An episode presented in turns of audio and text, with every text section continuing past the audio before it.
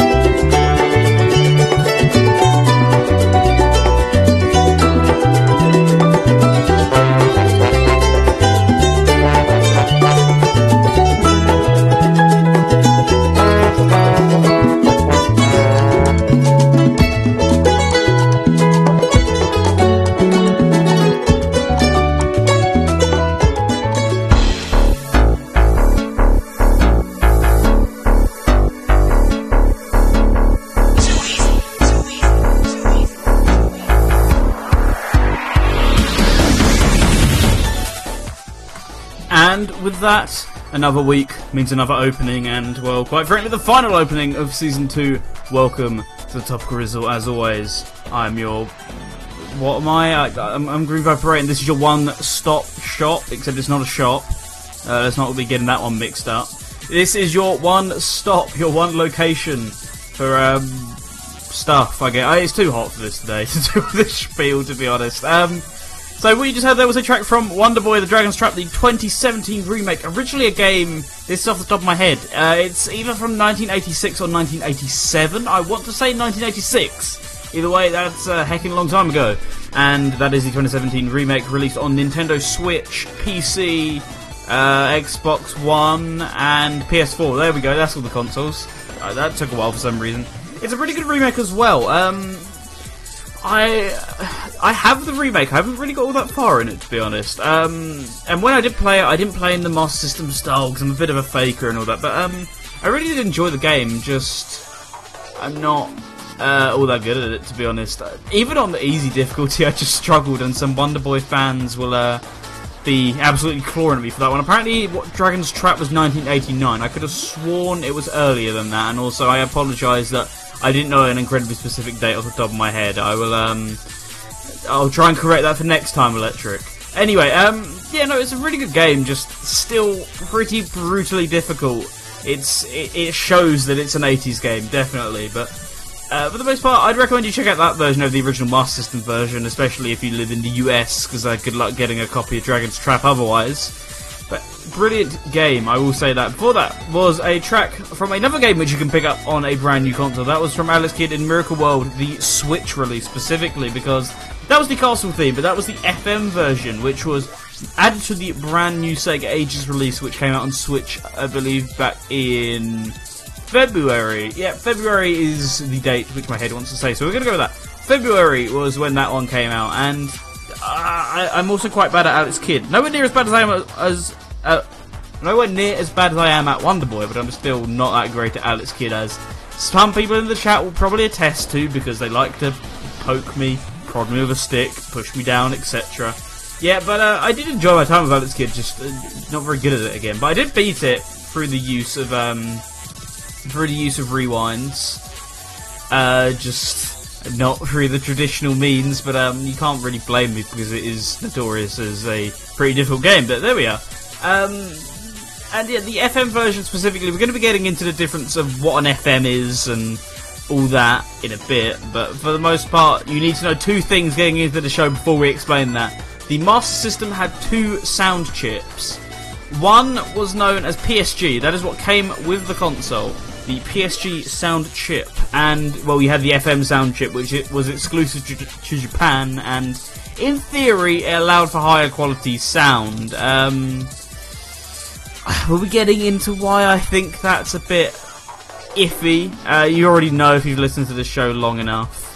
Um, but I, I, think it can be a bit dubious, a bit iffy. But that is one of the tracks I really actually prefer the FM version of. Um, and I'm going to have to mute my notifications now because every two seconds something is popping up on the bottom of my screen. I'm sorry, guys. I'm just going to have to quickly. Um, nope, that is not Do Not Disturb mode. That is Do Not Disturb mode. There we go. I'm going to have to pop myself onto Do Not Disturb. Um, but that's the one track from the brand new Alex Kidd soundtrack that I actually think is better than the original. I don't care all that much for the PSG version of the Castle theme, you know, the original one that was on the Master System, which we all know, somewhat love.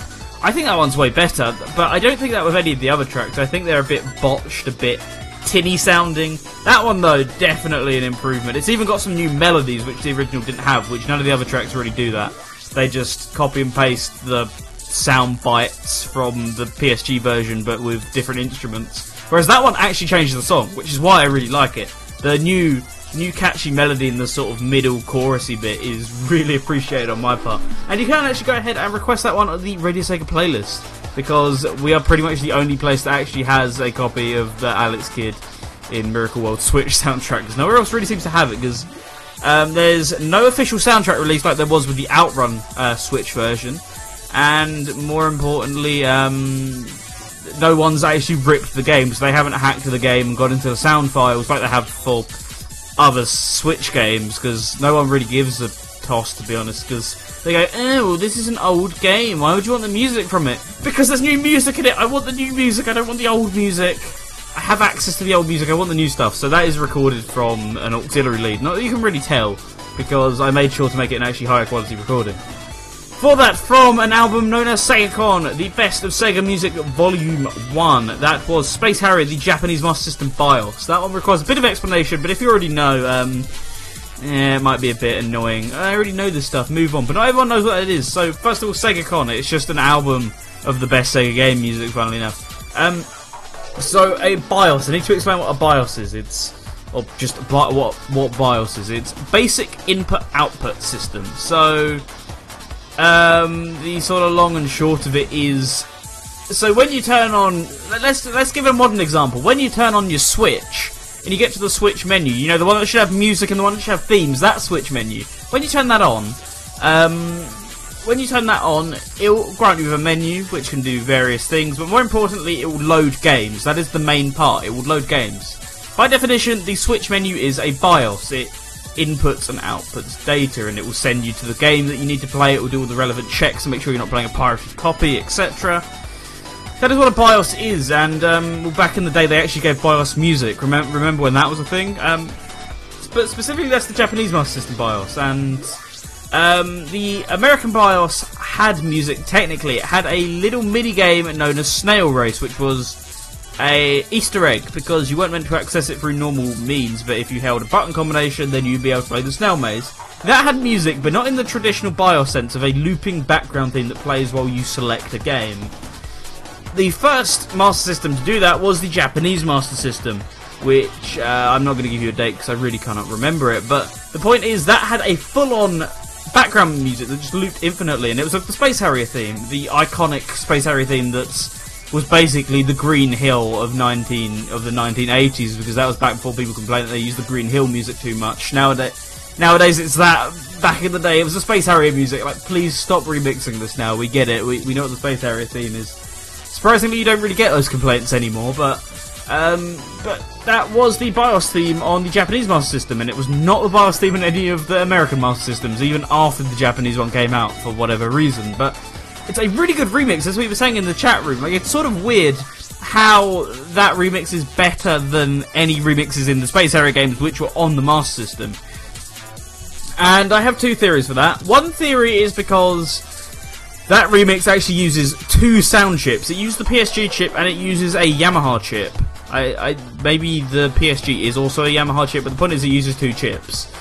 Um, what I imagine happens in the case of the in-game versions, and someone will probably tell me, actually, yeah, that is how it works. Um, the PSG chip is being used to make the music, and the YM Yamaha chip is being used to make the sound effects. So as a result, the the BIOS music sounds so much better because you've not got to produce sound effects. Therefore, you can use every sound channel and every sound chip to your advantage, which you wouldn't previously be able to do um, on any of the games. But that's at least my first theory for it. The second one is just because um, processing power, because you've also got to process the game on top of processing the sound, so you can't really have these ultra complex soundtracks because well, you've got to leave some room to actually make sure that the game runs at full speed as well. Although that was never necessarily a priority on the Master System, as you'll learn. Um, as you'll probably learn throughout playing some of the games, because you won't be learning it throughout the show because you can't see the games, but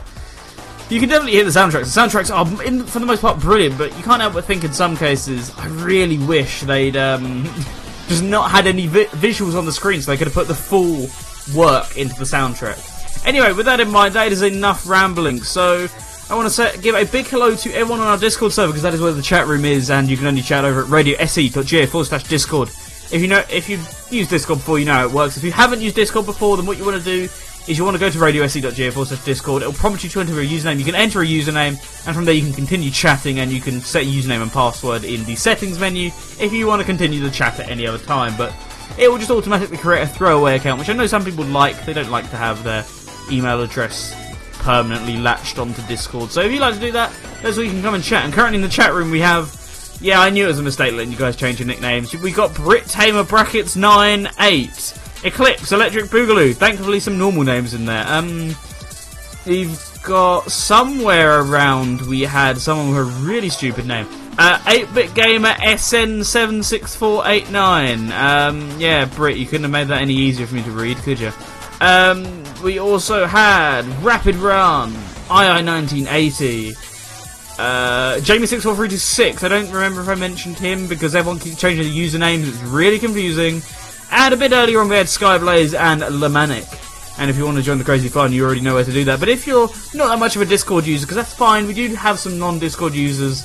The other place you can go ahead and chat to us is on Twitter at Radio Sega, at Topical Resort, at the Green Viper or using the hashtag Topical Resort. All those places, I'll be able to see your messages. And currently, we have the likes of Haman Nicholas over on the Twitter feed, so a shout out to you over there. And yeah, um, I'm sort of saving like my big ramblings about the console and the handheld and the everything about the Master System and related consoles till a bit later on in the show. But um, I will say to kick things off because it's important to sort of set some groundwork here in regards to my experience and why I've left this to the last episode of the season. So. Um, yeah, in case it wasn't blatantly obvious, um, the Master System is a slight bit important to me, with it being my first console ever and my first experience with many franchises that I now clo- uh, hold close to my heart. That being, you know, Sonic, um, some ones that came later on, um, like Alex Kidd, Wonder Boy. Even though I'm not that good at Wonder Boy, you know, I, I, I like those games. I hold them quite close to my heart, regardless of, um, you know, if I'm really that good at it. But um, the point that I'm trying to get at here really is it's one of those consoles that was just such a huge inspiration. Not the inspiration, but you, you get what I sort of mean. It was a huge source of entertainment and general. Um, I don't know. It just generally drove the course of the games I played for the rest of up till now, which is a bit weird because not many people would say that. They played the Wii once and then they got into Call of Duty and then they never looked back again. Whereas for me, it's this console that I first played just shaped everything that I played. And obviously, I play other stuff which I wasn't introduced to, but it just shaped so many things that I love about gaming through this console, which was quite frankly out of my own time. It was a bit before my time, but yeah, I just absolutely fell in love with the stuff that I was introduced to through it, to be honest. And um, a important thing to establish here is there are sort of two points in my history of the console. Um, so the first point of history is the childhood memories and the childhood games. So we have the Sonic games, we have um, some of the light gun games, we have um, the Sunsoft Batman game. I remember being one of them. We have those sort of games which are the childhood games. So we're going to be seeing various entries of those throughout the show because well they are the nostalgic ones. And then we sort of have um, the late childhood slash uh, adolescent slash now slash anything else anywhere in between games, which are games which I didn't grow up with, but I just sort of found through the internet and I actually latched onto and have a strong emotional attachment to, even though you know they're not um, games which are necessarily sentimental, but I really enjoyed them and I have a attachment to them and they're quite special, but they're not on the same pedestal as those original sort of set of games in a sense. So a lot of stuff coming up during this show that follows those sort of lines and I've tried to make a nice blend of both, but that does mean in some cases there's quite a few Sonic tracks up tonight, and that's also not really helped by you guys, let's be honest here, but um, I've tried to balance it out because we've got more songs than usual. We've got larger blocks of music than usual, so I've tried to balance out the childhood picks with the now picks. And I think for the most part, I've gone for a fairly uh, a fairly balanced diet, and We'll be seeing here in the next block, there's some stuff that I haven't even played, but I just enjoy the music so much that, um, well, we, we gotta we gotta sneak in some stuff from it. So that's, that's how I'm to be playing this one. Anyway, that's what you guys have been saying down on the Discord feed before um, you get into this. Also, Electric says that the Sunsoft Batman wasn't on Master System. Um, I'm thinking of a different Batman then. I swear it was Sunsoft. Right, uh, Sunsoft Batman Master System. Yeah, it's not coming up on search results, but I'll look anyway. Um, what is it then? What? Who made this? Um, it's not Sunsoft. Then who the hell is it? There's no there's no name on the box. That's not helpful at all, guys. Um, and also, yeah, the general consensus I'm getting from looking this up is that this game is not very good, which I sort of expected. I have no clue who made it though. Um, yeah, not a, not a sausage, but someone will correct me in the chat room. Brilliant, Electric's just linked the exact. no, actually, it's not Electric, is it? That's um, Brit. Stop changing your usernames. it's not hard. Um, that's the Mega Drive version. I'm not. I'm not on the Mega Drive. Um, I'm on the Master System. There we go. Thank, thank you, Sega Retro, for doing the thing. Um, it's developed by Aspect. Aspect, I thought so highly of you. How could you do this to me? Um, although actually saying that it, it it received decent reviews, I'm seeing, and it's e extremely obvious looking at the screenshots. I have very vague memories of this game, but looking at the screenshots, oh my god, this is aspect between the scrolling water, which looks exactly like the stuff in um, all the Sonic games they did, and the life counter and the way the sprites are drawn. Yeah, that that's clearly aspect. Sound management, Yuzo Koshiro. Huh. Right, um, I didn't actually know Yuzo Koshiro had any involvement with this game. Um, now that I, now that I know that, um, there we go.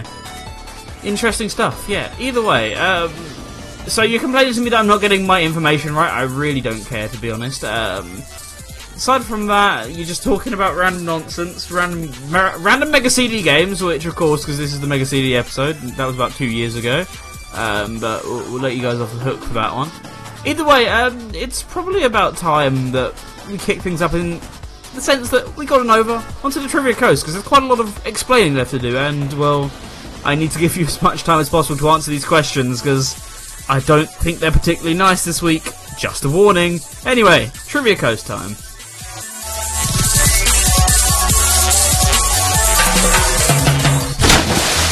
Trivia Coast.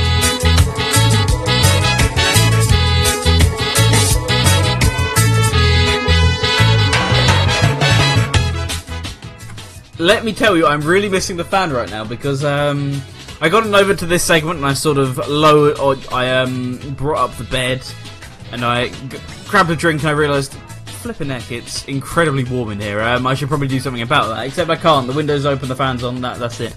That, that, that's the end of this one. Um, so yeah, it's the Trivia Coast. This is our weekly game show where you are playing for points. Points related to your knowledge, your education, your general trivia relating to Sega. If you know it, that's the point. If you know some trivia relating to Sega, you probably know some of the answers to this quiz, and that is the whole point. I'm going to ask you a hard question, a medium question, and an easy question. Hard question being worth five points, the medium question being worth three, and the easy question worth one point. And they're all related to the topic at hand. So that means if you know anything about it, you're probably at an advantage. But do also remember that Google is allowed. Google is more of a tool in your arsenal rather than the key to your success. But anyway, um, I digress with that in mind because there is something worth noting tonight, and that is the fact that you are playing for an actual prize again. Because courtesy of the lovely folks over at Sega Shop Europe, you're it. You are in with the chance of winning an Alex Kidd shirt. Yep, a lovely Alex Kidd shirt, which I'm quite jealous of because I would I really like the shirt. Um, but yeah, a huge shout out goes to them. It is worth mentioning um, that regardless of if you live in Europe or not, I'll be able to ship the prize to you. If you live in Europe, then Sega Shop will directly send the prize to you. If you don't live in Europe, I'll get them to send it to me. I'll include a nice note and I'll pack it off to wherever you are in the world.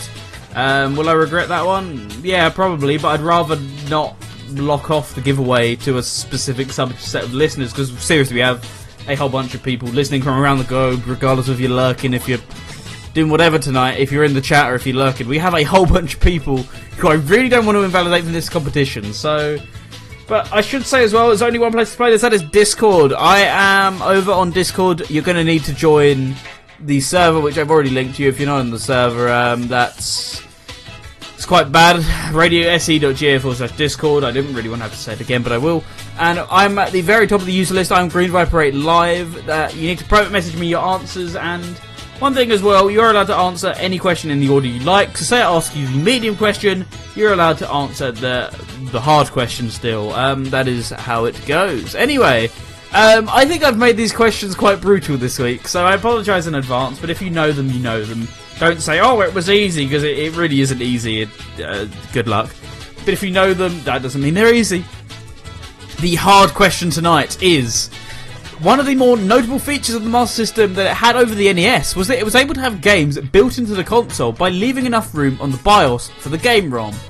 Alex Kidd was perhaps the most famous of all the games to do this, however, many other people remember the likes of Snail Maze and Sonic the Hedgehog. Corners had to be cut to make sure that the BIOS were able to, co- or the BIOS and the game were able to coexist, such as cutting important piracy checking code from the BIOS and omitting features from the games themselves. What is missing from the built-in version of Sonic the Hedgehog 1? What is missing from the built-in version of Sonic the Hedgehog 1? Let me know your answer on Discord. You'll play for five points. Every point you get gives you another entry into the random giveaway. Best of luck if you're winning that shirt. Also, I should say as well, there are any. It's in any size you want. However, I have been alerted that some sizes aren't available. So if you're one of those sizes that aren't available, um, I will get in contact with Sega Shop Europe to rearrange it. You'll get something else you're choosing either way. You won't be out of pocket just because your uh, shirt size is too large or too small. Don't worry about that one. That'll all be sorted. You'll get something you're choosing instead if Alex Kidd is out of stock for your size. Either way, in the meantime, it's time for some more music. So I decided to get in something that wasn't related to the question Uh, it was one of the launch titles of the console, and it's probably one of the better games for it, to be honest. Because, well, there's plenty of great games, but this is one of them that's generally regarded as really up there with the greats, and so is the soundtrack. From the 8 bit version of Teddy Boy, this is the Teddy Boy Blues theme, and this is the season finale of the Topical Resort, only on Radio Sega.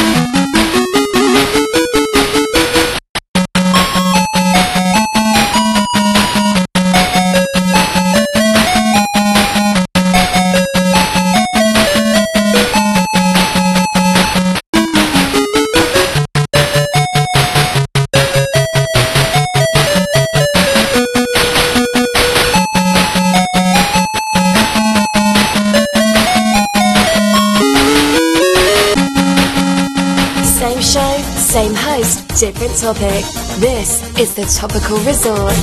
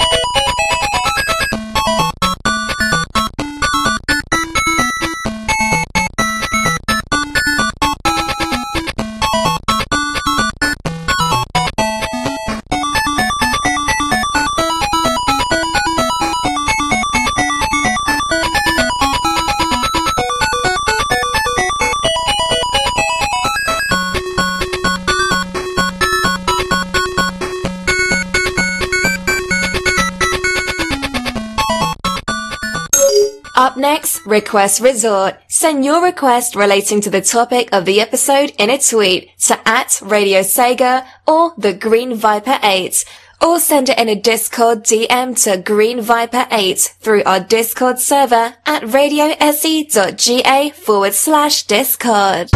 Hasty History. That right there was Mystical Mountains from Psycho Fox, a game which I always hear the world and more about, but I've for some reason just not picked it up yet.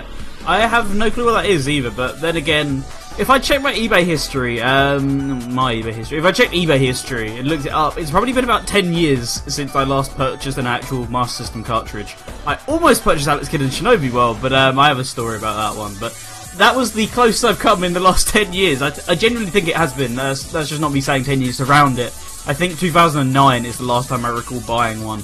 Um, but yeah, no, I haven't bought one in all that time, and there's been so many games that people have recommended, like Alex Kidd in Shinobi World and Psycho Fox, but I just never really get round to it. I always just end up playing it on an emulator, which is absolutely blasphemous, or I end up playing it on an EverDrive, and I just never actually play things on the real console, and I think that's because um, uh, Master System 2 Gang Life, which for those of you who aren't really all that in the know about your console variants, um, the Master System 2, first of all, gorgeous console. Second of all, um, for some reason they got rid of all the video options on it. I, I assume it was to make it cheaper, but as a result, you can only do RF out, or for those of you um, who don't understand what that means, because I think it might be a different term in America, like a TV tuner output. So the console is like you tune your TV in to the console through the aerial lead. It's a bit nuts, looks terrible, looks so much worse than anything you've ever watched through a TV aerial in your life. But um, yeah, it's absolutely unserviceable to play now in 2019 on a flat screen TV. So as a result, I just never play on the real thing. Therefore, I never use my actual cartridges. Therefore, I don't ever really ever need to buy the cartridges. That's how my life has panned out. It's quite it's quite tragic, really, actually, uh, thinking about it. No, no, it's not. It's just because I haven't used the console. But you get the point here. I always just end up playing stuff on emulator. I never go out my way to buy stuff. And um, the story relating to that Alex Kidd cartridge, the reason I haven't bought, the reason I didn't buy it, was I got really close to buying it. Um, so I saw it in a second-hand shop. Uh, it wasn't a charity shop. Um, it was why is why have I suddenly gone blank on the name of it? It was a cash converters type shop or a, a pawn shop for you Americans because uh, someone will be what's a cash converter? Right, that, that's what it is. Um, but they were selling Alex Kidd in Shinobi World, and it was like five quid, and I was like, wow, five quid, but they wouldn't sell it to me without the um, without the console. the console cost fifty pound. No, it was a Master System 2 as well. If it was a Master System 1, I would have to pay fifty pound for it because that is a pretty good price for that. And the fact that I can actually use RGB SCART so I can have a good output signal from a Master System that help. Um, but mm, yeah, very expensive um, for the console when I really just wanted the game. I didn't really want the console on top of it, so I never ended up buying it, and I never actually purchased it online as a result. Um, uh, Matakuchi-san uh, brings up something interesting, actually. Also, hello, Matakuchi-san. Uh, he says that feel when born too late and in the wrong place to ever play the Sega console. That's a very good point because um, I, am going to need to double check this. I'm like 99% confident on this, but I will double check anyway over on Twitter. I'm really confident, but now I look like I'm not at all. Yeah, there we go. Um, so Matakuchi is from the Philippines, which are pretty infamous for um, not getting Sega consoles. Which it's a very good point that I never really actually factor in on this show. Is that we're talking about games that a lot of people. It's not just oh I didn't grow up with them, but I have access to an emulator. It's we're, we're talking about games that a lot of people lived in the wrong country, so they could just they couldn't access any of it. We're talking about stuff that is well, you know, they might know about it from having played it on an emulator, but we're talking about stuff that literally never came out for some people. That's a bit weird. You know, they've just heard about these things in passing or they played them. It was never like a commercial release or something newsworthy. You know, it wasn't ever advertised on TV. These are just things that came out, and I never really factored that into these shows. Actually, it's quite weird. Um, thinking about it from that way because um, I, I don't know. I guess I've never had to think about it because I come from a place where it's just sort of expected that you're gonna get the latest game releases. You know, even back as far as 10 years ago, it was expected that you get the latest game releases like three or four months after everyone else, but you still get them. That's more than some countries ever got with these old games, and well, nowadays you can't really get away with that, but back then, yeah, just, uh, I don't really. Even though the Philippines is huge, uh, I don't, don't really feel like it. Uh, that, that, that was the general attitude of Sega in for ages. It, but that's still like less so than Nintendo. Nintendo were really lethargic at releasing stuff in places that weren't America and the US for a while, but um, it was yeah, I, it was bad in Europe. So if it was bad for us in the 80s and 90s, you can only sort of imagine what people in like the Asian countries that weren't the big Asian countries went through, or the Benelux countries and those sort of things. It, it's really weird. Um, and I'm going to ignore that comment. um, but I, I, actually have the same thing with Joestar, because Joestar's from the Philippines, I never really factored that one in with him, because he seems to be like this huge encyclopedia of Sega knowledge, and yet half the stuff was never officially released to him. I never factored that in. I never factored that in either. It's sort of weird, and something that I've never awfully considered. Um, that's really awkward. I couldn't ignore that. Um, anyway, uh, yeah, it's the time for the hasty history segment, and for those of you who've never heard of it, well, um, don't be thankful because it's a brilliant segment, but it's a segment where we go through the history, stuff relating to the topic of the episode, as quickly as possible. As you can tell by the fact that I'm speaking really fast right now. Oh my goodness. Uh, some say I speak too fast. Actually, most say I speak too fast. That's a trait. That's a trait I've um, uh, picked up. Also, hello, J Star Max. I just noticed you're in the chat room. Um, but either way, um, you, you, yeah, you, you sort of get the point we want getting at there. But uh, yeah, normally I, I was told I was told that on earlier episodes I spoke too slow. So as a result, I picked up a habit of speaking way too fast. That's on purpose. That adds to the show, in my opinion, speaking really fast. But I, I always do have to factor in that we do have a lot of people whose first language isn't English. Um, so I should probably stop doing that, but uh, no, I, I, I refuse. I refuse to give up. Um, anyway, so we have three things to go in the Hasty History tonight. I know that is more than the normal one, but hey, you got to do the big blowout for the final episode of the series, right? So we have the Mark III, the Master System, and the Game Gear all up for grabs. All, up for grabs. You're not grabbing at them. You're just listening to me talking about them. So um, it's important before we get into the actual Master System, the meat and potatoes of the show. You know, the nitty gritty. It's important that we talk about the Mark III for those of you who haven't heard of it, or for those of you who have, the significance of it. So the Mark III console was released in October 1985. It was pretty heavily based on the SG-1000 II, that's where the name comes from, which in itself is heavily based on the SG-1000, a console first released by Sega. It was first released in Japan, but made its way to South Korea and Taiwan, but it would never leave Asia. Perhaps it is most notable for being rebranded as the Sega Master System overseas and later in its home country, but had a de- decent shelf life ahead of it in Japan before that would happen. Another one of its notable features that it actually had over the Western Master System is the FM sound module, an expansion that allowed for higher quality and theoretically better music. It is entirely opinionated, but I will always side with the built-in PSG over FM, as well. technically impressive, most songs using the FM lack the overall polish that the PSG has, most likely due to the lower install base, meaning less emphasis was put on developing for the add-on. There we go, that's my more in-depth opinion, because people always say, eh, FM's better. And, um, oh, I understand why you think that, but here's why I personally think. I just think it's less polished, and that's because, well, only really Japanese games focus on it, and even of that, the the install base for FM was significantly lower than those who have PSG. So why hire big budget composers or spend time learning the craft when you can just make it really quickly? For Those of them who have the add-on. Uh, the Mark III also boasted backwards compatibility, although this is no longer a selling point on the second-hand market. The Master System also has full backwards compatibility, however it is inaccessible without flash cartridges due to uh, due to the shape of the cartridge slot, but many accessories will allow you to play SG-1000 games on your Western console in 2019. It, but in Japan it is as simple as plugging and playing if you're willing to swallow the price of even basic SG-1000 games. The Mark III was discontinued in 1989 due to lower than expected sales. Nintendo's Famicom absolutely dominated in the region, and Sega would need to put in their full effort into the Mega Drive if they were to succeed. And most of us know, know how, most of us know how that went in Japan. Once the dust was settled, the Mark III clocked in at 1.7 million sales, uh, incredibly shy of, of the Famicom. Anyway, so it's about time that well we saw a success story. The SG-1000 was an absolute failure. The Mark III slightly less so. I think it's about time something went in Sega's favour. Favour? Favour. And oh boy, the Master System definitely did, and it is a long one. Far from hasty, so strap yourself in. The Master System first saw a release in the US in 1986, with Japan and the UK receiving the system in 1987, with most regions siding with one of these dates. That is, all except for Brazil, who saw the Master System in 1989.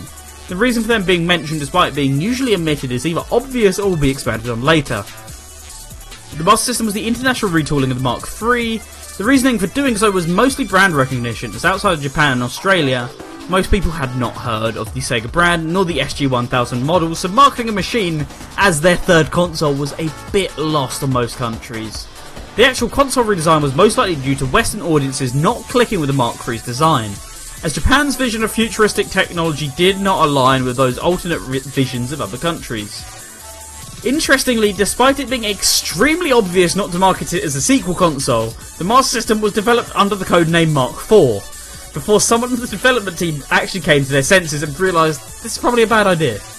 The Master System's fate at first glance would seem similar to that of the Mark III's, a complete disaster with dominance in, a complete disaster due to dominance in hardware sales and software hoarding at Nintendo of America and Nintendo of Japan. When looking at it on, or when looking at it either at the beginning or the end of its life cycle, but it's worth considering that there are other factors in play in the story.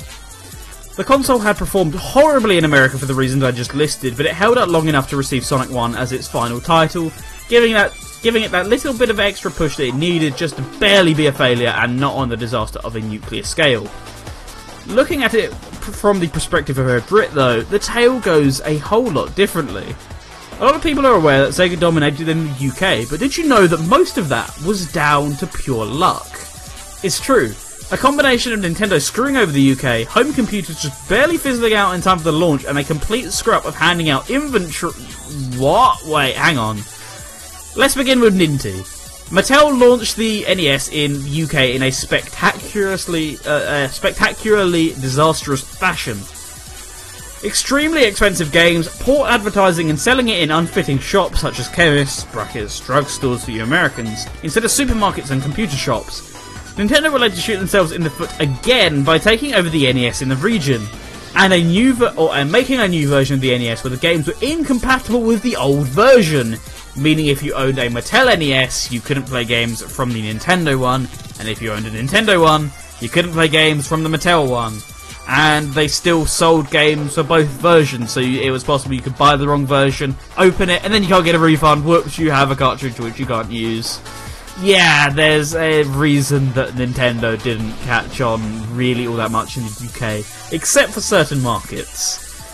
Um, most, for the most part, though, home computers would reign supreme. Then here comes Sega, launching over a year after they decided to, launching over a year after the Nintendo, and also deciding that they were going to hand over distribution to a third party, Mastertronics. Ooh, we're not going well here. Sega then failed to hand over their stock for the Mastertronics uh, distribution for Christmas, meaning hundreds if not thousands of orders were cancelled, and then they put Mastertronics on the edge of collapse. Not a good start. Mastertronics being on the verge of bankruptcy, however, means that Virgin Interactive are able to swoop in and purchase the company, leading them to become Virgin Mastertronics. You'd probably better know them nowadays as Sega Europe. Yeah, they, they became Sega Europe. And here's where the success story kicks in. Yada yada yada, the Master System absolutely dominates the UK and a good chunk of Europe. I can't give you quite as comprehensive of a history for Brazil as I can for the UK, given that I'm not from the region, so I'll instead try my best. Sega's success come back in the day comes from the country. Uh, Sega's success back in the day in the country comes down to them being the only com- uh, only company that actually really give a toss, and that's not even on them whatsoever. Sega had no clue what to do in Brazil, so they handed over the rights to beloved company Tectoy. They realised there was a serious market for cheap game systems and got to reworking the Master System as a budget console. It was huge to put it lightly. Tectoy's brilliant translations and localizations brought in a new market of hardcore gamers who are still passionate about the Sega brand today, and if it wasn't for Tectoy, they'd likely be stuck on Famicom clones playing unlicensed nonsense for the rest of their gaming lives. The success in the region isn't just down to the initial years though, as Sega, but especially the Master System, are still loved over there, even as much as they were back then. And it's all because the system just refuses to die. New games and ports were released all throughout the 90s and the 2000s and the 2010s, all officially. New hardware and peripherals are still released even now, leaving a long lasting legacy that just won't give in. No wonder Sega is still the strongest gaming brand in the country, even though they don't make new consoles, and it's all down to a result of Tectoy's love. Once Brazil and the UK had their numbers tallied after the eventual official demise, the numbers clocked in at around 20 million. Not bad for a console that's history as being unable to beat Nintendo, right? And that all leads us into the Game Gear, as that got bundled into this somehow. How about that old Game Gear? Released as a direct response to the Game Boy, Sega souped up their Master System in a handheld format, boasting a colour screen over Nintendo's dominant console. handheld console. First released in 1990 in Japan, the handheld would see continuous variation, uh, continuous releases throughout the decade in other regions and in other forms. Sega were finally able to crack North America with the Game Gear, at least somewhat, as the handheld is significantly more fondly remembered than the Master System, and in other regions it performed just okay but nowhere near the levels of the Nintendo Game Boy nor the Master System. Still, it had a good go. For those of you who didn't grow up with it, generally the Game Gear riddles their mind with infamy. This is due to two factors screen crunch and battery. Despite it being built in line with screen standards of the time, the Game Gear was infamous for games with low screen resolution, meaning it was difficult to see various stage obstacles, uh, obstacles, various stage obstacles and stage hazards. This is even more bizarre when it was found out that the Game Gear is actually capable of a higher resolution than any game takes advantage of, but they chose not to use it as they wanted to make the player's sprites larger. Because larger is better, right? The battery was also an issue, with six AA batteries being required and not lasting longer than a couple of hours. Still, the Game Gear had some good exclusives, but many would argue that factors outside of Sega's control de- dented its legacy. Normally, I tend to avoid talking about what a console was like the years after it was released, but the Game Gear is worth mentioning here. As of the past couple of years, as in the past 5 to 10, the console has gained a new reputation as being extremely unreliable. This is due to the faulty parts used in the console, somewhat relating to the cartridge reading, but especially in relation to the screen. It is easier to find a Game Gear with a dim or pure white screen in 2019 than it is to find a working condition unit. This is due to the decreased quality in screen capacitors during the 1990s, something that would not be entirely redeemed in time for the end of production. Yes, these issues can be fixed if you're in the know on technological repairs, but if you're not, you're on your own or you're playing the working Game Gear lottery. Once the dust had settled, the Game Gear wrapped up in most regions around the mid to late 90s and sold a couple million. Majesco, interestingly, would give it one last crack in 1999 in the US only, releasing the Game Gear at a budget price with budget software, along with improved specs such as a better screen, BIOS, and, well, uh, what, what was the other one? Better cartridge reading, that's it. It was a little too late, however. With the GBA looming and more powerful hardware already being on the market, the Majesco Game Gear did not handle well in the year of 1999. There we go, that was the history of all the consoles relating to the 8-bit dominance of Sega, or dominance depending on where you live. Depending on where you live as well, um, yeah, it, wasn't dominance at all. Uh, that probably is the case for most of you, because I mean, we have quite a large chunk of Americans in here nowadays. Um, Matakuji-san says uh, some stuff. He says some interesting stuff that I'm going to keep reading out, actually, because it is a completely different take on the Sega stories that I've mentioned throughout this show, in fact, throughout, well, this entire series. Um, he says, Legend regularly says Genesis' codename was Mark V, which I had actually completely forgotten, and that is quite frankly one of the worst things I've ever heard. If it actually came out as a name Mark V, um, there's no saving them, is there, at all? Uh, Matakuji-san says, I don't know how to feel about it. I feel more bad about the fact I'm super broke to even buy the Genesis Mini here if it releases. I've only ever been able to own a PSP, PS2 and Xbox 360 and was able to consistently borrow a Wii till it broke. Um, they also say some other stuff, which was actually the stuff I meant to read out. Uh, also, Sega most likely did not think of South Southeast Asia as a tactical region compared to the US plus Europe plus Japan which is also why the Tectoy thing, uh, why, Tectoy was a thing in Brazil. Sega just couldn't afford dealing with all countries. And it was only after Sega went third party that video games were getting out of niche for these countries, which made it easier for the generation of Sony versus Nintendo versus Microsoft, well, which is the region that, from what I've gathered, the PS2 was an absolute powerhouse in Asia. Uh, not Asia, sorry, uh, in the Philippines, just everywhere. I always see one fond memories and two everyone seemed to own one, mainly because it was pretty easy to pirate for, but mainly, um, yeah, mainly piracy. I'm not, I'm not going to beat around that bush.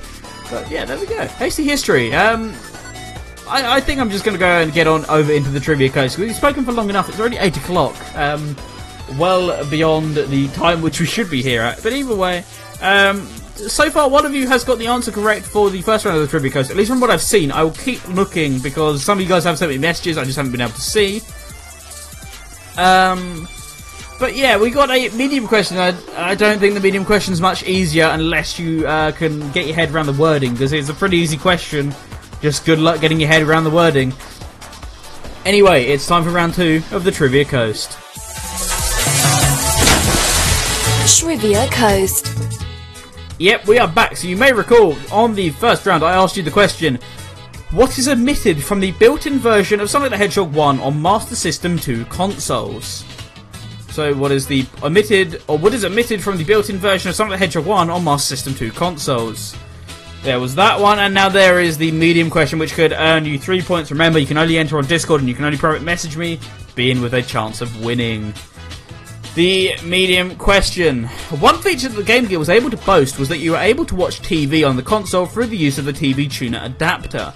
This console was pushed quite hard in the US as it allowed for the console to get in the hands of non-gamers, but they didn't push it quite as heavily as it was pushed in the UK, going as far as to bundle it in with the majority, if not of, uh, of the majority of, if not all, Game Gears. However, on what date did the TV tuner stop working in England? So, on what date did the Game Gear TV tuner stop working in England? Not in the UK, in England. Let me know your answer on Discord, and while we do that, it's time for your oh so lovely requests. And we have some good ones coming up tonight. Huge thank you to everyone. We'll be giving, or we'll be listing off the uh, all the requests and all the thanks, etc. in just a little while once we get to the end of this block. But for now, there's some music and there's a pick from myself, and it's the first Sonic track of the night, but uh, it certainly won't be the last. From the 8 bit version of Sonic 1, this is Jungle Zone, and this is a Yuzo Koshiro bop. Turn the volume up.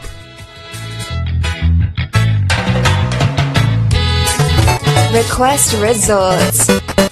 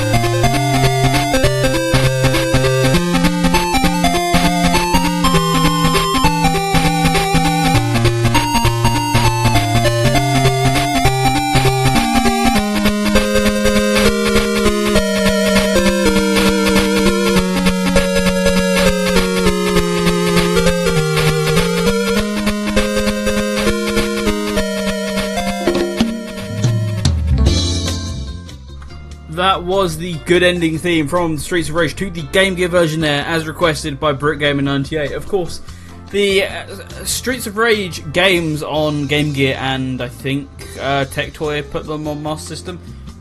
Uh, those games actually had soundtracks done by Yuzo Koshiro himself. It wasn't outsourced to someone else because they were cheaper ports. No, Yuzo Koshiro actually ended up handling all the music for them himself, and as a result, they're really good soundtracks. Obviously, nowhere near the level of the originals, but he knew what he was doing with a Master System as much as he knew what he was doing with a Mega Drive, and it, it shows in those soundtracks, and that's probably the best track on it. They're the good ending theme. For that from Golvellius, Valley of Doom. I'm not going to try and Mao Golvellius. Uh, that's the ending theme, the PSG version. There was a lot of PSG tra- tracks in there, which proves my point that PSG was dominant because it was better. Um, that was requested by Electric Boogaloo. Before that, from the Master System version of Ninja Gaiden, also known as the better version of Ninja Gaiden. Yeah, that's right, I said it, NES fanboys, it's better. That was Escape in a Forest, a banging tune. And before that, a game about ninjas, but slightly more mystical kind. I'm not talking about Mystical Ninja, I'm talking about Alex Kidd in Shinobi World. A game originally known as Shinobi Kid in development, um, but they shifted away from that one and made it about Alex Kidd. His final starring role in a game, which is very sad. Released in 1990 as well. That was round one, a request by myself because Alex Kidd didn't. I, I wasn't going to have another Alex Kidd, I was just going to leave it a one track, but honestly, um, I had that song in my head the entire week while planning this episode, the round one theme, so I had to go with that one. I had to sneak that into the request block. Before that, from Outrun 3D, that was Shining Wind, the original PSG version, requested by J Star Max. That, also from Outrun 3D, that was Midnight Highway, the original, the FM sound version. So bit of an FM PSG war there. I have to say, I actually quite like the FM version of Midnight Highway, arguably more than the PSG version, which uh, might put some people off, uh, considering the entire war that I've started up again during this episode. Um, but there's also the Switch version, which recently came out. The Switch version of Outrun featured Midnight Highway as an unlockable song, or not unlockable, it's just flat out there from the beginning.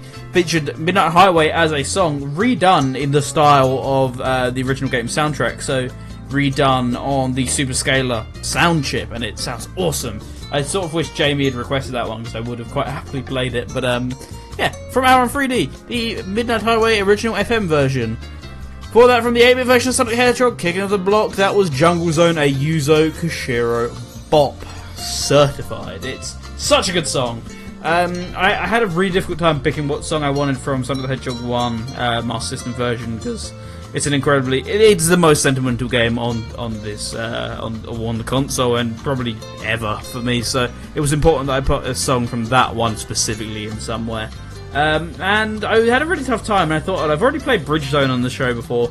I've played um, the Marble unused uh, the unused Marble Zone theme. I've played the bonus stage theme. I played the Labyrinth Zone theme. I don't think I played the Jungle theme. I think the Jungle theme is actually my favourite song in the game. I've never played it, so Jungle from Sonic the Hedgehog 8-bit, the Master System and Game Gear versions, a brilliant game in its own right, and I, I'd argue it's better than the 16-bit version. Sorry, sorry, Mega Drive fanboys. Uh, I'm, I'm, one of you, but I apologise. Um, the 8-bit version of Sonic 1's better. I wouldn't say that about the Sonic 2 at all, but 8-bit Sonic 1, yeah, significantly more creative game that has better music as well to boot that's not saying any disservices to Sonic 1 the Mega Drive is a brilliant game, just 8 bits better. It's all about the, the less bits in this case, I guess, because um, the whole thing in the 90s with the marketing was it's all about more bits, and it wasn't because 8 bit 8 bit Sonic 1 was better. Anyway, yeah, that was the request result segment, and now it's just the, the chill segment where we just talk about games. But if you read the blog post, which is over on RadioSega.net, um, you would notice that I put a little note underneath the games list, which I always have, which says, I'm aware there's well over 100 games on this list. I'm also well aware that I'm missing probably another 100. I'm not sitting there writing this out uh, to include all the new games. So normally I would go through and tell you like all my opinions on these games, etc. But honestly, just there's too many. There's way too many to single in on. So instead, to start off this block, I'm going to ask you what are your Master System memories? What are your favourite games? What are your favourite soundtracks? Let me know on Discord or on Twitter, and I will read them out at the end of the block. But for now, now that I've got that process underway, I guess I should um, actually get into my experiences with the console. So, Um, the first experiences begin around the early 2000s. I couldn't tell you when in the early 2000s, but uh, it was the early 2000s, and there are two games that come out of this period that I really remember, specifically in the early 2000s. That being Sonic 1, which I is honestly um, I, I, used to remember quite a bit further back, but nowadays I genuinely cannot remember further back. Playing 8-bit Sonic 1 is my first ever memory. That's quite tragic, isn't it? But um, it's true. Um, I used to be able to remember further back than that, but I really can't now. So that that forever remains like my first memories for like that and being stuck in the special stage. Um, I still get stuck in the special stages. That hasn't really changed all these years later. But uh, that, yeah, that's just how I remember it. That, that specific memory sort of um, blinds closed, tube TV on, playing um, playing the sort of twister, weirdly coloured. Um, do they still make Flumps? Whatever they're called, the stuff like that, the weird, twisty, marshmallowy um, sweets. They still make them because that's what the bumpers look like in the special stage. That's what I'm trying to get at here. Um, but that, yeah, that's the first thing I remember. Outside of that, um, I remember playing a lot of Gangster, uh, Gangster. Is it Gangster Rally? I always want to call it Gangster Rally, but I actually don't think it is. Gangster Town is the name of it. I don't know why I always call it Gangster Rally. I swear it's called Gangster Rally at some point but maybe it wasn't. Gangster Town is the other game that I remember playing quite vividly. Um, we had a few light gun games. That's the only one I remember. Outside of that, um, I, I, didn't remember this until I actually um, ended up looking at the games pile a few years ago. But there was a lot of stuff like the Olympics, uh, uh, Trivial Pursuit, those sort of games were the ones we had. And um, eventually, I was a bit older. I wasn't really all that old, but then I started getting into buying a couple games here and there for the console. Um, so I ended up buying Batman, the Aspect Batman game, which we've already talked about. It, uh, the reason for that was because I just looked up Master System games one day on eBay, and um, it was a quid, so, so, we bought it. And it, I, I couldn't get beyond like the first screen, not even the first level, the first screen I couldn't clear. It was quite tragic, really, but, but yeah. the other game that I ended up buying, uh, the only other cartridge I really remember actually buying that wasn't already, you know, purchased along with the console or bought before my experience with the console was Sonic 2, um, which I have a stupid story of Sonic 2, which was the fact of. Um, so I found out that Sonic 2 was on Master System, and well, I knew I knew these games were on Master System long before I knew they were on Mega Drive. I didn't know they were Mega Drive games until like 2009, around there. Um, my story with Sonic 2 was um, it was around the time I bought Sonic 2 that the Virtual Console on the Wii was a thing, and it started to have Master System games. Um, so there was some infinite wisdom going on here. So we ended up getting a cartridge for Sonic 2 for the Master System. Then, while we were expecting it, because it it was eBay, so there was like a two to three day delivery. While we were expecting it, I, I decided to, to buy Sonic 2 on the Virtual Console, as in the Master System version of Sonic 2 on Virtual Console. To this day, I, I, guess I understand my logic back then, but to this day, I, I really don't understand that logic at all. So I, I bought the same game twice in the space of like two days. Which, um, you know, people like Callum with his however many copies of Sad-X are probably laughing at me right now, but uh, that's, how, that's how it be, how it do. Um, yeah, that's my only other game that I ever really bought on cartridge, and interestingly enough, Sonic 2 doesn't really work anymore.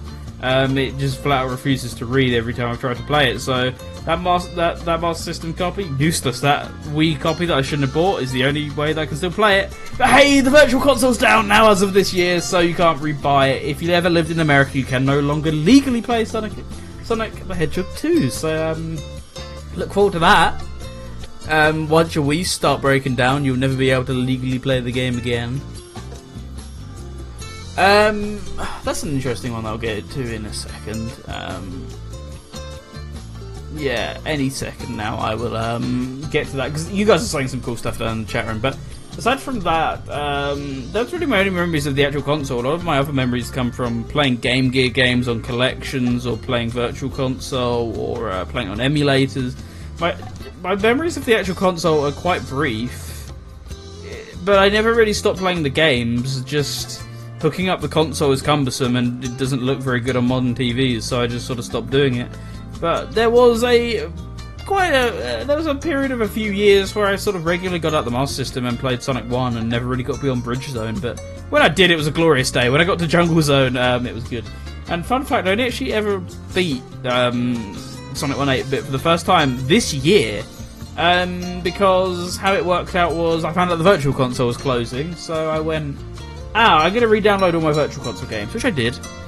And then I sort of had this lull of, oh, I really want to play Master System stuff again. So I did. So I beat 8-Bit Sonic 1 in, in its entirety, and yeah, it's still brilliant. It's the first time I've ever done it. And I also beat 8-Bit Sonic 2 for the first time, which I've never done, and um, it, it, wasn't very brilliant. It, I don't like 8-Bit Sonic 2 really that much. It starts off so good, as in the, the first act. the rest of the game nosedives in quality very quickly it's a well built game, just not a well designed one at all. No, oh, give me 8 bit Sonic 1 any day of the week. Give me Sonic Chaos any day of the week, because that's the one I'd probably say is the most technically sound and probably tied for my favourite. Tied for my favourite Master System game in general, actually. Um, and yeah, I've never bought the cartridge for it, and I really don't know why, because I've seen it in second hand shops enough to where I probably should have bought it, and it's cheap enough on eBay to where I should probably buy it before it goes up in value. But uh, Sonic Chaos is an awesome game, but yeah, I've only ever played it through the Virtual Console, which is uh, a bit disgraceful of me, to be honest. So there's that. I should say as well, um, since this is, I, I, have completely forgot that this is an episode about the Game Gear as well. Um, I've, I've never played a Game Gear. I've, I've never even seen a Game Gear in person. Um, they're nowhere near as common in the UK as they are in the US. Although I know quite a lot of our US listeners do love their Game Gears. Um, yeah, the chances of me getting one anytime soon are slim, but I would like one. The chance of me getting a working one is slim, but uh, maybe I can work that te- technological prowess, and by that I mean uh, no, I'm dreadful. But if I tried, I could. Uh, I, I have the the, the, the, tool set and I have the skill set. I just don't have the how the hell do I do this set, which is the main thing really holding me back from doing any sort of repairs or anything. So if I want a Game Gear, I'm a bit out of luck at this point either way, yeah, I, it was worth mentioning that because uh, I knew someone would bring it up. Like, why, why are you neglecting this console? And I said this in the blog post as well. Um, I really have no memories of the Game Gear, and I, in fact, this was just going to be a Master System show. But I knew one person would go, "Eh, I really want to request this specific game, and why don't you bundle in, bundle them in in one, etc." Which I knew that would happen, so I just yeah, stuff it. We'll do both at once, I guess, because Otherwise, we just have to come back and then we play the exact same music again. Um, so it's just not really worth it in that sense. Anyway, out, outside of the childhood games, we have we have the other year's games, which is um, some new favourites of mine. The the one that springs to mind first, that I really want to talk about is Fantasy Zone. Actually, um, Fantasy Zone. I've never thoroughly played the Master System ones, but it's it's an awesome series. I, I wish we got more of it. I, I love Fantasy Zone. Um, so it's for those of you who've never played it. By the way, you're doing yourself a huge disservice. It's a space spaceship shooter that's incredibly cute. So it's a shoot 'em up or a shmup, which Fantasy Zone is the first in a genre or a subgenre which people have dubbed as the cute 'em up. So it's just incredibly cutesy graphics combined with spaceships shooting each other out the sky. Um, they're brutally difficult games, not as much as other shmups, but very hard. Um, not not for the faint of heart. And some people say, "Oh, they're easy," but they're not. They're just easy for people who like shmups or people who played the game before. It's not a particularly easy or beginner-friendly game at all. But they are fantastic. I'm horrible at them, but I really do enjoy them, and especially Fantasy Zone 2. I want to bring up here because well, Fantasy Zone 2 was an exclusive to the Master System for many, many years. For well over 10 years. It was only 2008 odd when M2, the guys behind the Sega Ages series on the Switch and 3D Classics, decided that when they were doing Sega Ages on the PS2, they said, oh, maybe we could port uh, Fantasy Zone 2 back to the old arcade hardware, which is leaps and bounds above what the Master System could do at the time. So as a result, that is like the definitive way to play Fantasy Zone 2 nowadays. But as exclusives go, I think Fan- there's I, would always sort of recommend as my main exclusives, like the ones that I know like the back of my hands are the, the Sonic games in this case. But are they really exclusives minus Chaos? You really couldn't argue that. But Fantasy Zone 2, you can pretty much argue at least for the longest time, was an exclusive, and it's honestly one of the Master System's finest outings. Not sure if it's as good as the first, but it is a really good game. I'd recommend you buy Fantasy Zone 2 immediately. I, I actually don't know what the prices of it are like, to be honest, but and we're gonna sort of like scrounge around for games because for the most part, the Master System, I always, even though I love it, I always associate it in my head with really poor quality ports, which is well, sort of what it was, in a sense. So, yeah, it's a bit difficult to uh, disassociate that with my feelings on the console while still talking about it because that's just what I vastly remember it for is just pretty naff ports rather than games with the same name being rebuilt. But um, there were some notable exceptions, I'd say. Um, but in terms of actual exclusives that you should probably play, or it's console exclusives, Quartet definitely play Quartet any day of the week, month, year, etc. I, I love Quartet, and you, you, should play it. Psycho Fox as well. I haven't played it, but so many good things you should. Ninja Gaiden is not an exclusive, but uh, this version of the game is an exclusive in the sense that it plays like none of the other versions. Um, aside from that, there is. Uh, oh, there was another game that I really wanted to mention, and I've just completely forgotten it. Um, I don't know, but we also have Wonder Boy 3, which I, in my opinion, is the best Wonder Boy game overall. I say this as someone who's never got far in any of them, but um, I like Wonder Boy 3. Alex Kidd in Miracle World as well, and Alex Kidd in Shinobi World. We've already mentioned those, as we did with Wonder Boy. Um, outside of that, though, I am sort of scrounging around for games that I really like versus games that I just play because they're they're on the console. Like, oh, I want to play some Master System today, so I'll play this this random game I don't really have any interest in. Versus, oh, I really want to play this game rather than I really want to play this console. Um, one that springs to mind for um, that. Um, I'm trying to really think. That's it. That's it. The Cyber Shinobi. That is one that really springs to mind. Um, actually, maybe not in the same sense. Maybe I've thought up this one wrong, but um, the, the, I'll get into this part of it, and then I'll get into the part of the Cyber Shinobi that I actually want to talk about. This is a prime example of oh, um, I really want to play a Master System game. Yeah, I'll, I'll play Cyber Shinobi because, it, it's at the top of my ROMs list or something like that.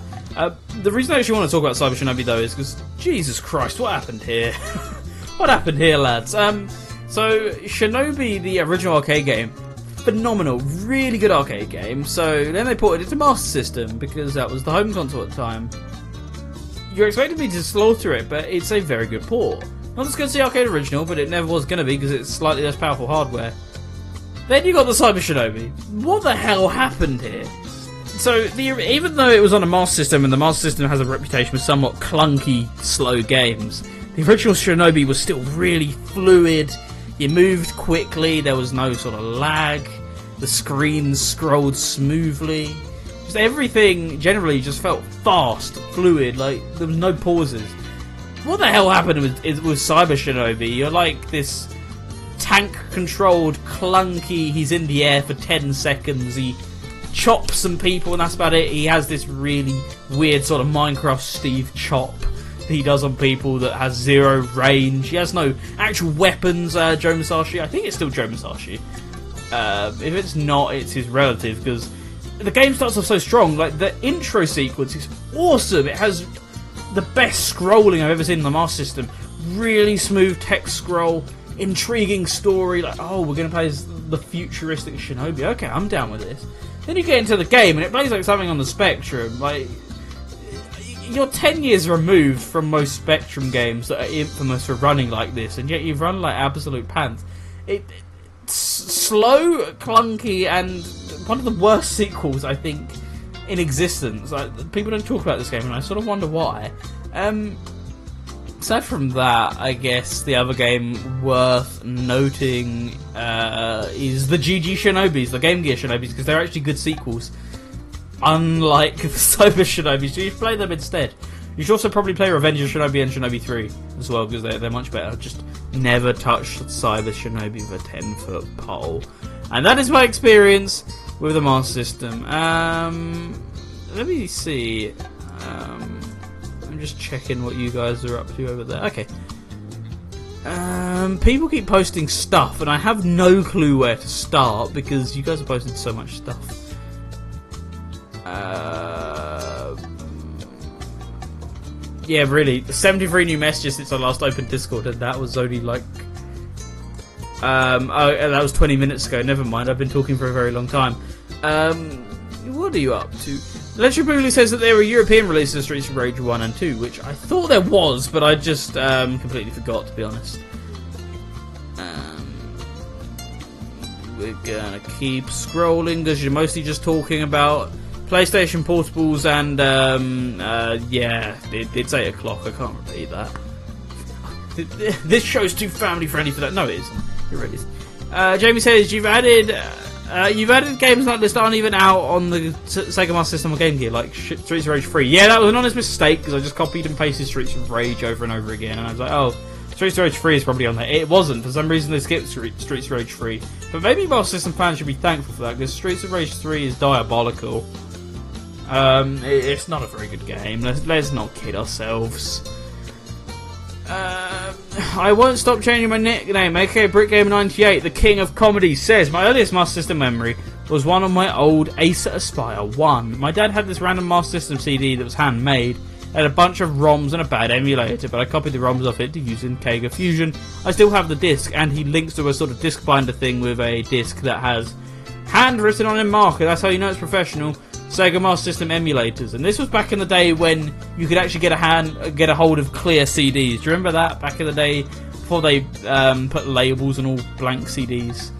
Nowadays, you go into a shop and buy a blank CD, and it has this label, massive company name, storage size in huge font. When I just, I just sort of want a CD that has, you know, it's data on the bottom side and no coating, no pattern on top. They don't really do that anymore at all. Um, Anything else?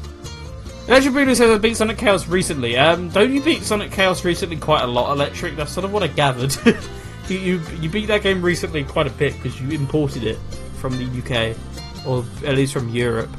Jamie says that people need to play these two games, Sonic Labyrinth and Sonic Spinball. No, they don't. No, they don't. On on 8-bit, they don't at all. And apparently, I'm not paying enough attention to the Sega Nomad. The Sega Nomad, is 16-bit. That does not count. It's not an 8-bit console. Um, we're gonna keep looking. Um, and then people are posting the BIOS, even though we had the BIOS music earlier, because uh, why not?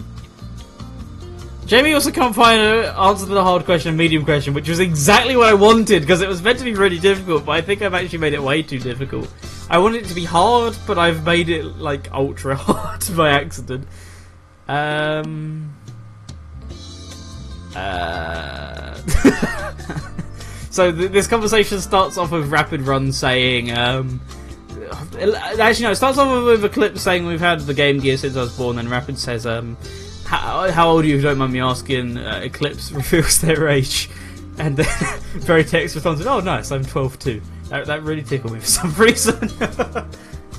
Incredible. Veritex is totally 12. He's, he's um, totally not trolling you there. Deep Duck Trouble Electric has linked me, and yeah, that was one that I actually forgot to mention because Deep Duck Trouble is a game that people always bring up in high regards. Play it, people.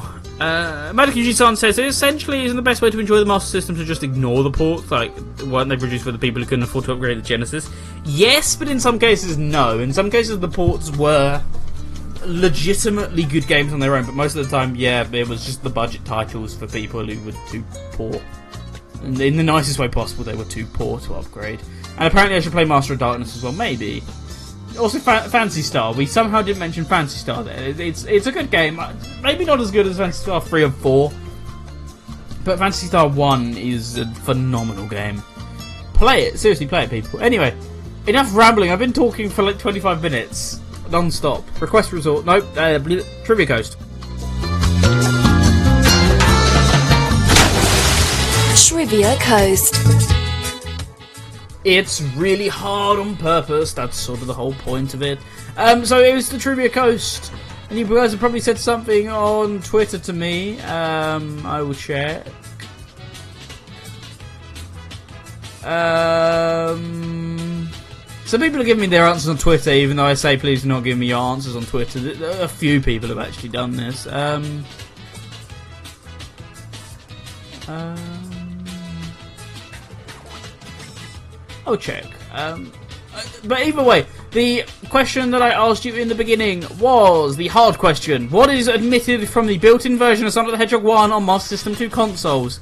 The medium question was, on what date did the Game Gear TV tuner stop working in England? England is the key, not the UK, in England. And now it's time for the easy question. Please, someone, somewhere, get this right because I, I there's only two people who who are currently on the list, the short list for um for the Alex Kidd shirt. And spoilers, one of them is Electric. And um, funnily enough, I, I don't think Electric is going to be winning, so uh, you guys should probably get on that.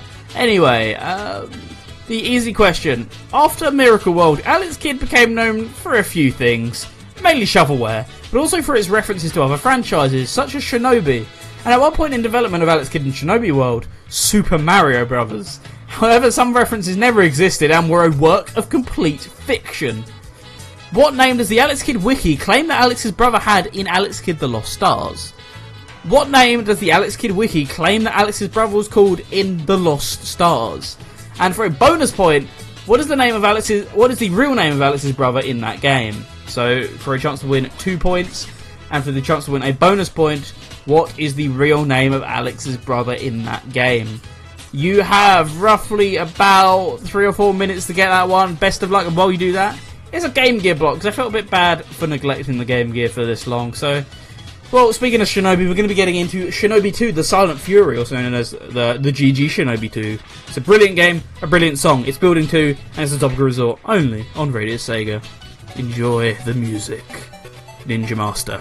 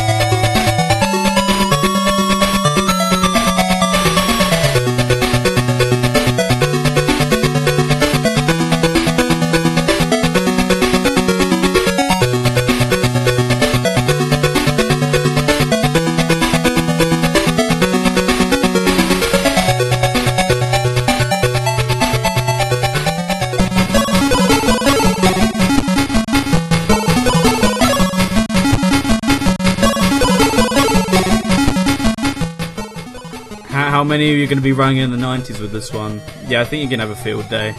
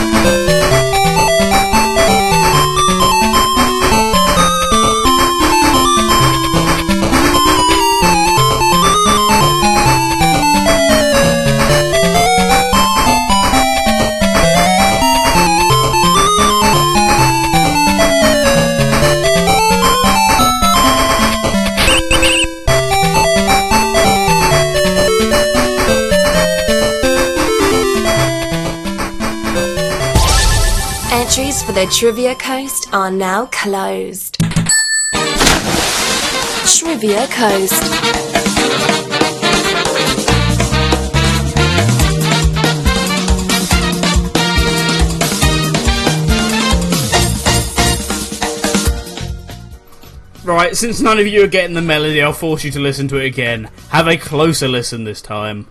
Uh, re- really, really close of a listen. J- just quickly, just quickly, because I want to prove that I'm right. Because I, I am right here. Don't, don't, don't, don't imply that I'm wrong.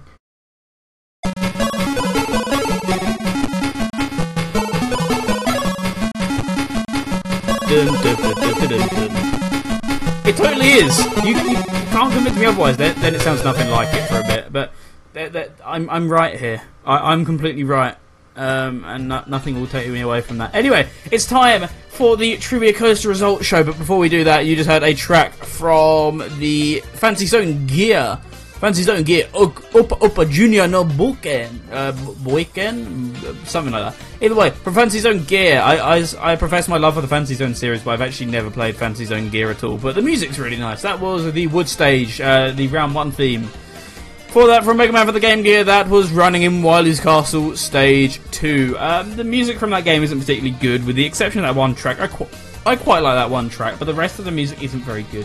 Which is a shame, because the game is really good. Like, uh, as good, if not better, than the NES Mega Man's, honestly, uh, in my opinion, and in the opinion of a lot of critics. So, it's a shame that it falls a bit flat on its face uh, in the music department. For that, from the GG Shinobi 2, The Silent Fury, that was known as Building 2, and anyway, you yeah, let's get on with it. So many of you guys messaged me right as the deadline came up on my end, but I know, um, I know that I am right. Um, also, so okay, I'm gonna I'm gonna read this out on air. Jamie gets one point. Um, he didn't get the bonus point, and I don't get the feeling many people will get the bonus point. Uh, Veritex doesn't get the point. Uh, Electric gets the bonus point, but not the actual point. And, uh, and Eclipse gets nothing. Right, so that has um, means that Electric has got another entry into a giveaway he doesn't want to win. Brilliant. Um, and that means that Jamie's the only one who actually got the real answer. Thank you, Jamie. Uh, six, four, three, two, six.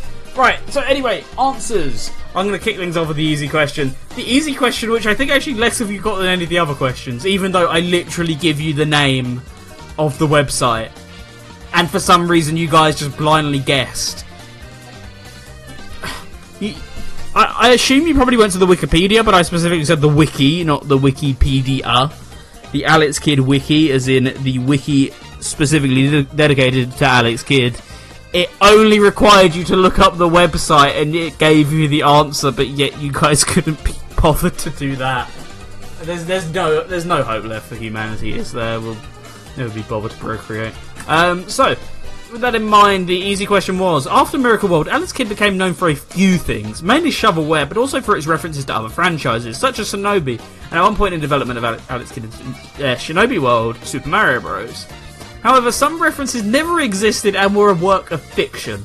What name does the Alex Kidd wiki claim that Alex's brother had in Alex Kidd The Lost Stars? Um, so the Alex Kidd wiki, as I say, the Wikip- not Wikipedia, the uh, wiki specifically dedicated to Alex Kidd and all the games, rather than the Wikipedia page for the Lost Stars. It incorrectly calls uh, Alex Kidd's brother a name that Casey would be very proud of. Um, Alex Kidd's brother is supposedly known in the Lost Stars as Danky Kang. Good old Danky Kang. Congratulations to Jamie for getting the one point for that question, and uh, Electric Boogaloo, and I think that was it. Yeah, Electric Boogaloo for getting the bonus point, but not the actual point. For correctly answering that um, Alex Kidd's brother in that game is known as James. So that's the bonus point, that Alex Kidd's brother is known as James in The Lost Stars. However, um, that is also incorrect. Because Alex Kidd's real, real brother's name, which everyone um, tried to guess instead of the actual answer, was Igul or Egel or any variations on that. So Prince Eagle, either way, was like what his brother was actually called, but in the Lost Stars he was called James. James was the bonus point, which was apparently even harder to get than the incredibly difficult Danky Kang. You people. The medium question was one feature that Game Gear was able to boast was that you were able to watch TV on the console through the use of the TV tuner adapter. This, this accessory was pushed quite hard in the US as it allowed the system to get in the hands of non gamers, but they didn't push it quite as heavily as it, as it was pushed in the UK, going as far as to bundle it in with the majority of all Game Gears. However, on what date did the TV tuner stop working in England? A lot of you um, went on the wrong path uh, altogether, um, like giving me these completely nonsensical answers. There were a few of you that went in the right direction, but not the right place. You gave me the date of. I'm trying to find it now because it has completely disappeared. Um, I think that person might delete the tweet. No. Um, a lot of you guys gave me the answer of October 24th, 2012, which according to my memory, I know it's not right, but I'm trying to remember when it was. Um, oh, yeah, I'm trying to remember what place it was. Um, I don't want to give away the answer just yet, so I will quickly Wikipedia it. And I will quickly search for United Kingdom. Any second now, Wikipedia, you can be a bit faster, mate. United Kingdom. Uh, come on.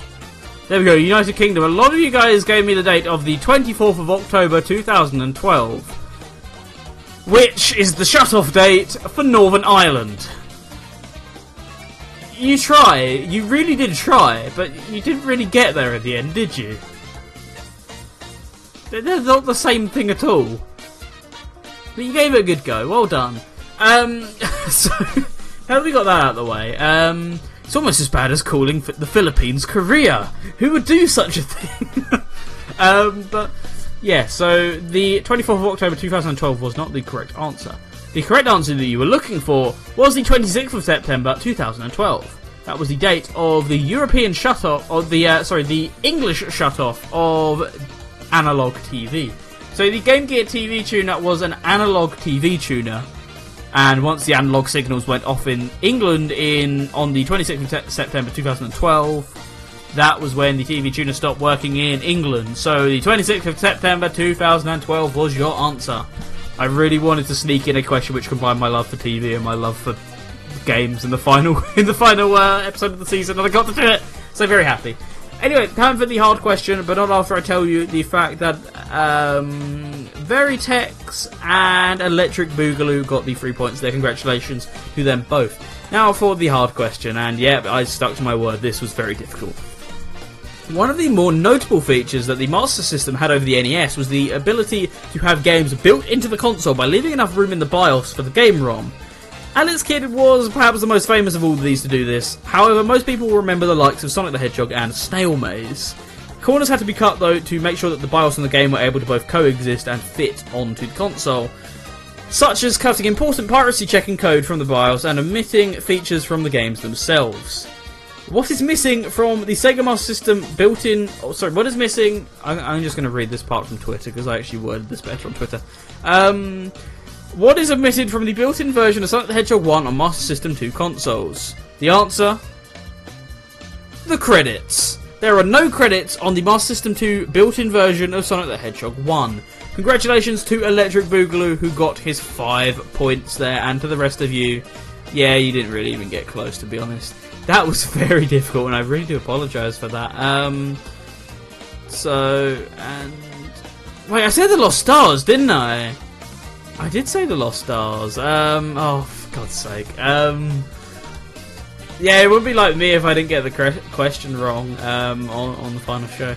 I totally meant High Tech World, just my brain decided to not say High Tech World for some reason. Um, so, do you know how I'm going to make it up to you?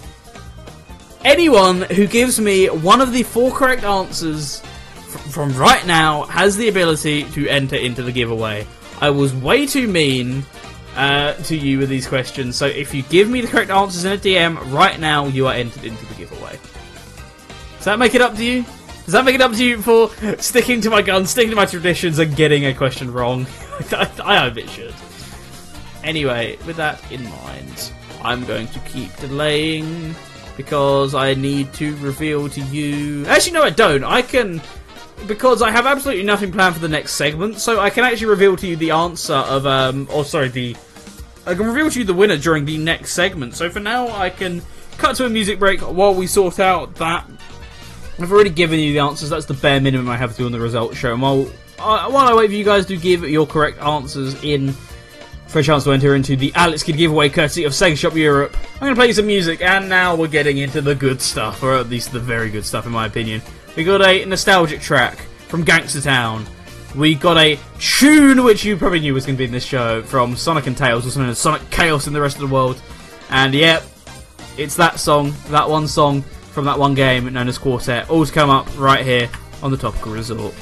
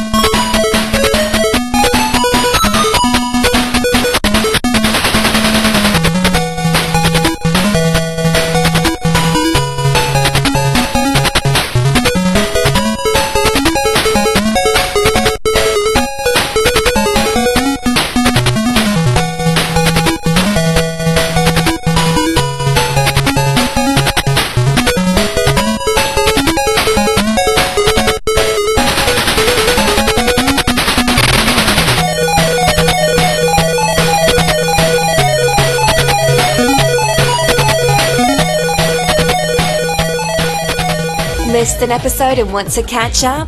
Want to re educate yourself on the topic of a previous show? Download our podcast from the Radio Sega media section, subscribe to us on iTunes, or stream the show through Stitcher. Current standings.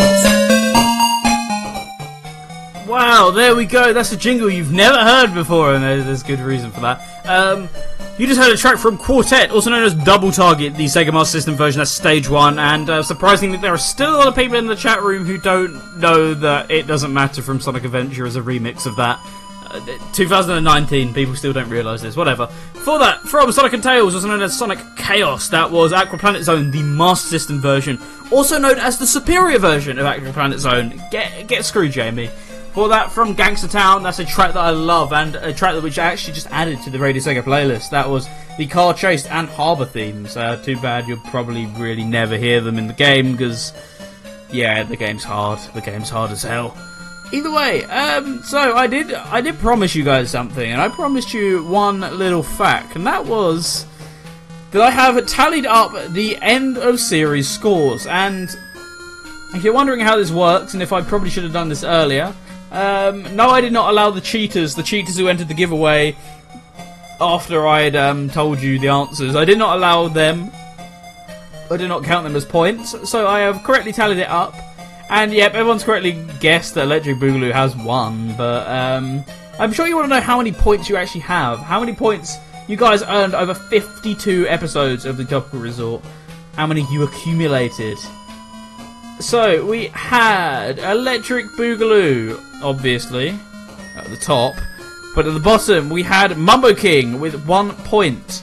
Kevin B1229 with one point. Skyblaze 42 with 5 points. Regular, who sadly couldn't be here tonight, but Regular, who surprisingly doesn't do that well on the Trivia Coast, but he's here in spirit and he's awesome. Superbike 2, 6 points. Twinny, 9 points. Mm, mm, mm, Lost Impact, 9 points. Callum, 9 points. There's a lot of 9 pointers. Um, Supersonic Swag, a quite big jump up here, 19 points. Grey4, who only started entering as of like uh, two months ago, 31 points. J Star Max, who's been entering for a long time, 38 points. Veritex, 47 points. Large jump here. Brick Gamer 98, 97 points. Yeah, um, if you just got one more question right, you could have had 98 points. Um, you, you played yourself. Large jump up again, but not as much. Jamie 64326, 121 points. Electric Boogaloo, 159 points. So really not that much of a gap between Jamie and Electric. Like, yeah, 30 points, but I mean, it's not an awful lot considering you earn 10 points a show. So if Electric just missed a couple of shows, then Jamie could have caught himself back up. Well, you know, you earned 9 points, but still, that's close enough to 10. The point is, if Electric just missed a couple of episodes, Jamie could have got himself caught fairly easily back up for people who complain that eh, it's difficult to catch up in this game. Well, if you make every episode and you get every question right, it's not too hard to catch up. Just, just the problem is, it's hard to catch back up if you don't get the questions right.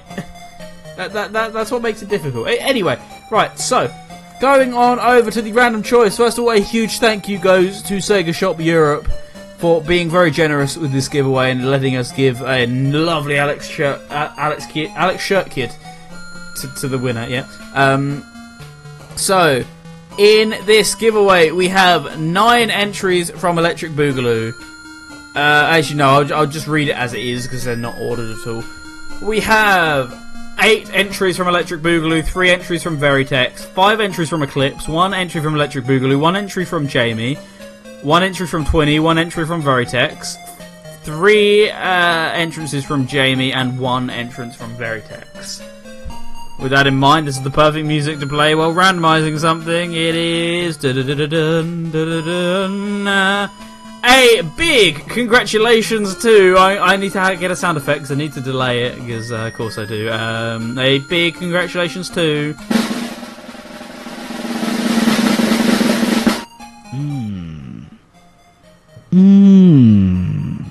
Yes, it's Eclipse. It's a, congratulations to Eclipse. Um, so what I'm going to need here is first of all cooperation. That does help. Uh, second of all, Bailey, what I would need is uh, your address and your preferred shirt size, and based on that, I should be able to gauge whether they actually have it in stock. Because um, a big issue with this giveaway is I can only give you stuff that's in stock. Um, so. If it's not in stock on the website, I will have a quick gander over at that. Um, I've been told that you are able to select anything else, uh, supposedly anything else, on the Sega shop. So if there is an item that takes your fancy, if the Alex Kidd shirt does not fit you or is not um, available in your size, please let me know. And likewise, um, yeah, because you're outside of the US, you are still eligible. Just it's going to be a bit longer because I'm going to have to receive the package before you can receive it. But congratulations to Eclipse. Shirt size 5XL. No, um, I was going to be really mean about Jamie, but I can't. Um, no. uh, everyone's just sort of jumping out of nowhere. He- hello, everyone who's been lurking for the past two hours. How are you?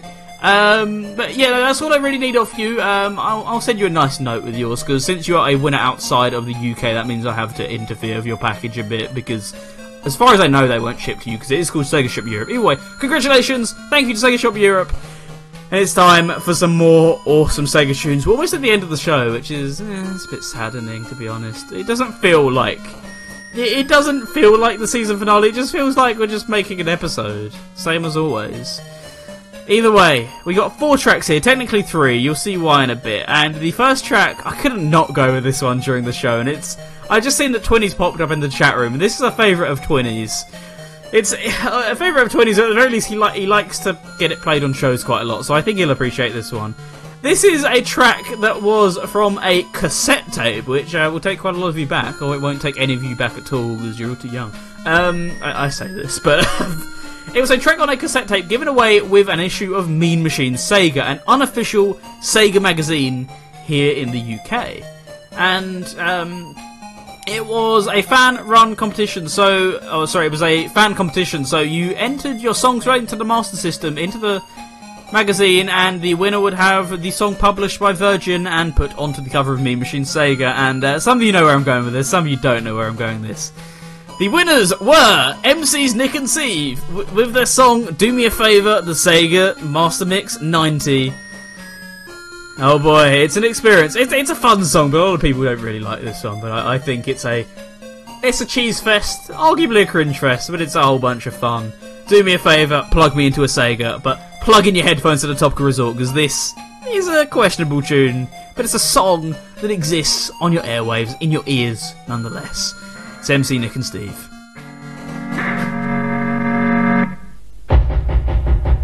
Yo, Nick and Steve, you coming out tonight? No, man, we're staying in to check out our brand new Sega console. Sega? What's that? Check this out. Yo, Master System cost them 80 pounds. One to eight color free channel sound. Yeah, they got more games than fish at the docks. Like Operation Warfare and Psycho Fox. Don't Knack, R-Type, World Games, HHQ, World Soccer, Baseball, Wonder Boy 2. The list of games goes on and on and on. Sega Boss is over 100 strong. Sega.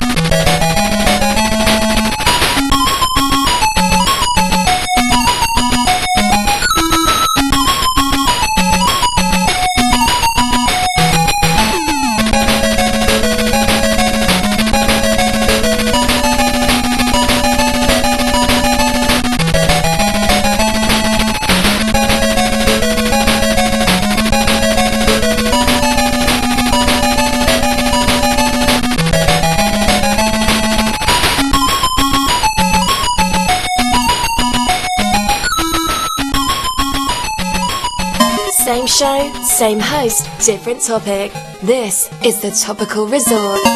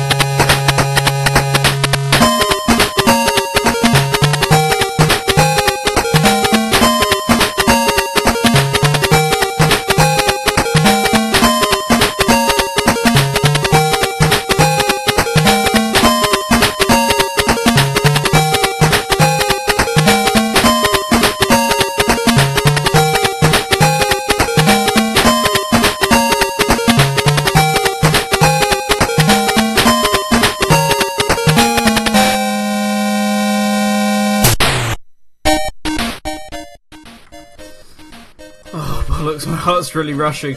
Welcome back to the final time to the Topical Resort right here on Radio Sega. You just heard a track there from the 8-bit version of Sonic the Hedgehog 2. That was the ending theme, or the bad ending theme if you played the Game Gear version. It's just the ending theme on the Master System version.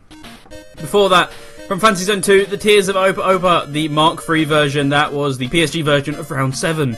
Before that, before that, from Fantasy Zone 2, the Tears of Opa Opa Mark III version. That was the FM version of Round 7. And yeah, PSG beats the crap out of FM there. Before that, kicking off the block from MCs Nick and Steve from Mean Machine Sega, that was Do Me a Favour. The, ma- the Sega Master Mix 90, and I'm really struggling to speak now. So, um, yeah, this is a thing uh, that's happening right now. Um, th- th- there's nothing else I can address here. Um, so you guys have been asking me throughout the show, in private and in public, quite a lot. Um, can't wait for season three. What's coming up in season three? Um, this is sort of uh, the the overrunning question. Oh, it's sad that season two's ending. We can't wait for season three. It's going to be bigger than better than ever. This is it. This this has been the topical resort. There won't be a third season. There are new adventures waiting around the corner, and to be honest, I have too much respect for this show to continue running it when I can sort of see the writings on the wall. The writing on the writing has been on the wall for a few months. Mm, The the writing has been on the wall that this is not the right road to keep embarking on. I'm barking completely up the wrong tree, and it's time for something different, quite frankly. And I, do- uh, no one's ever really been sort of rude enough to point it out, but this show has incredibly slipped, and I don't want to continue it anymore with it slipping in quality. I I have too much respect for the idea itself and the show subject to let it continue and just become something that I don't care about anymore because it's heading that way. It's heading the way of me not giving a toss and uh, I don't want that for you guys. I don't want that for me. I don't want that for the show. I I don't want this to be remembered in my mind and in the mind of everyone else as something that's Oh, that was just that was just a stopgap thing he did because he ran out of creative ideas and things to do, and just relied on the audience too much. Uh, I, I it, it's best to quit while I'm ahead. It's best to quit while I haven't had those negative comments. I haven't had stuff hurled at me, and while I still have the time to craft something new and something better. And it's not that this show is bad, just that I can I'm capable of better than I was capable of two years ago, and the standard has slipped. And I think I'm capable of making something better than the standard was at its peak. And that's how it goes, sadly. There are some people I want to thank. I'd like to thank Open Science Collective and Kopke for the Season 2 assets, because well, OSC made the opening theme for Season 2 and Kopke made the artwork for Season 2. I would like to thank someone who will become incredibly obvious soon enough. I will give them a proper thank you once it becomes obvious who they are. I would really like to thank the regulars and anyone who's ever tuned into the show for all the good times, the good memories, the good laughs, and most of all, the support you've given me. I'd like to thank family for remaining supportive of the project at all times, and I want to actually. I, I don't know if people take this off as really sad. I, I'd like to give a special thank you here. A special thank you to someone who I actually think deserves it and receives too much flack, whether it's intentional, harmful, or whatever, if it's deserved. I this is hard to say after after the image we've crafted for the show.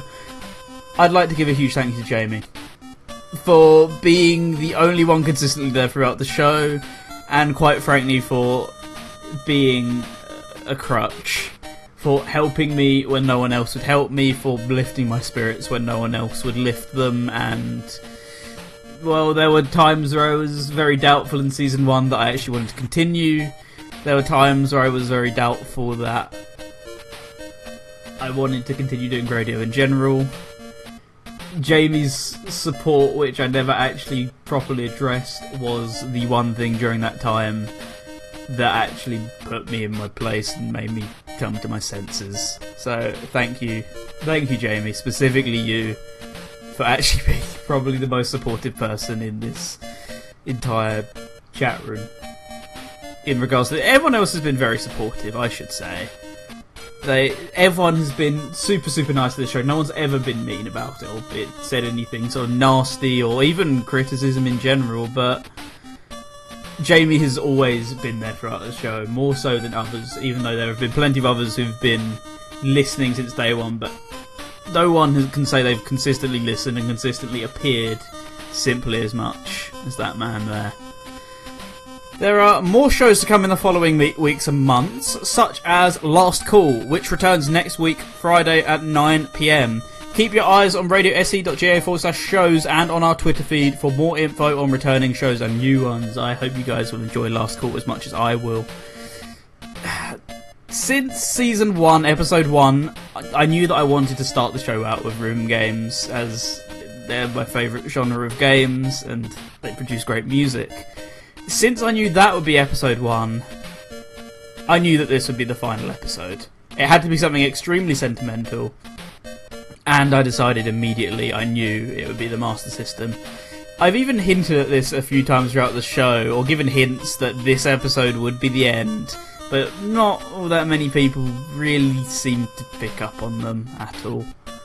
Uh, I've also had the final song planned out for all this time, but before we do that, I have I have some loose ends to tie up. Um, I want to head on over to the Twitter feed just to check any sort of final messages. Any final final messages? Uh, you you can hear the defeat in my voice. It's quite sad, really. Um, I, don't really want to read what you guys are saying too much because I don't want it to push me over the edge.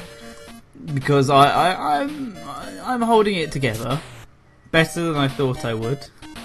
A lot better than I thought I would. I don't want to push myself over the edge by reading your nice comments. I purposely stopped myself.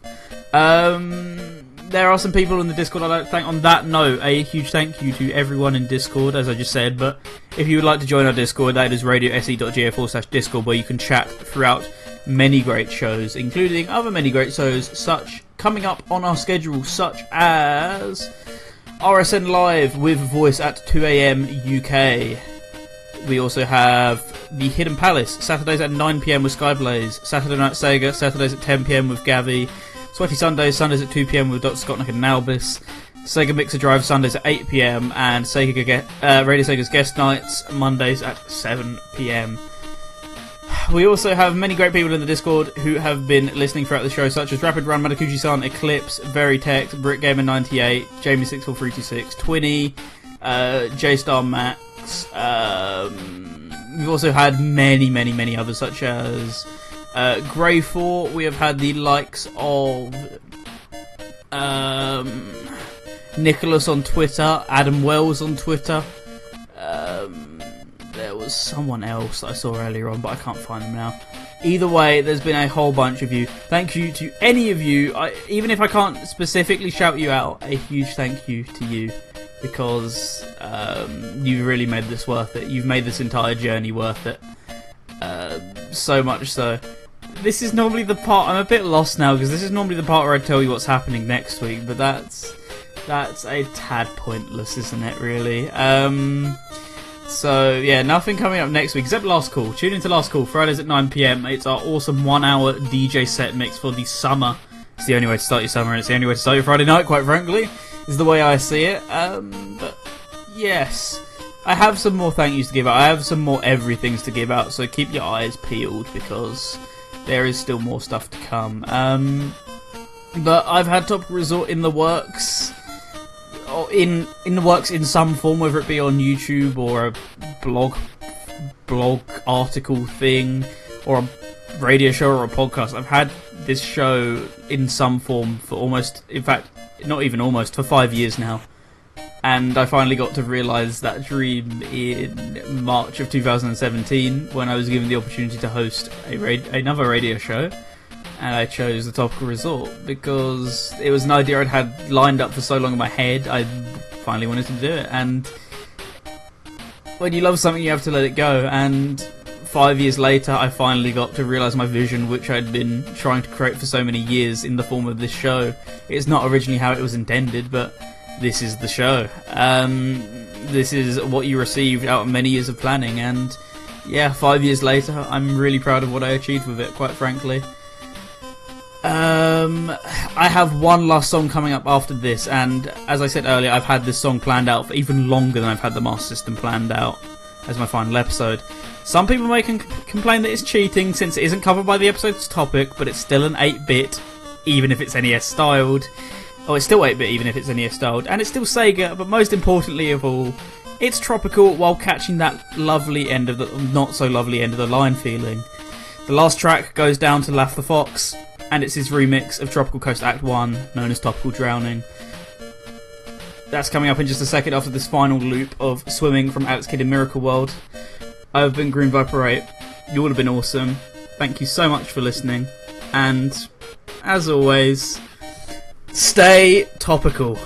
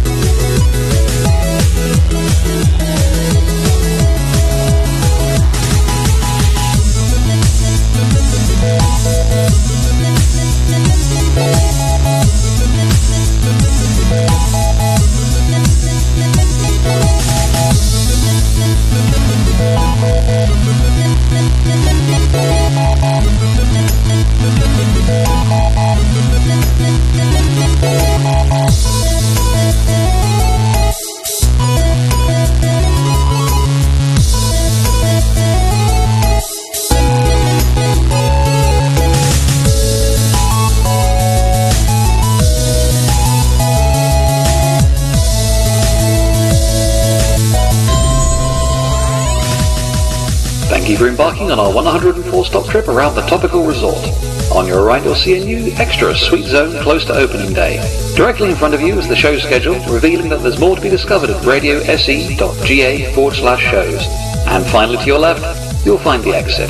Please make sure to pick up all your belongings and don't get them mixed up. You've been listening to Radio Sega, and they've been playing the best Sega music 24-7.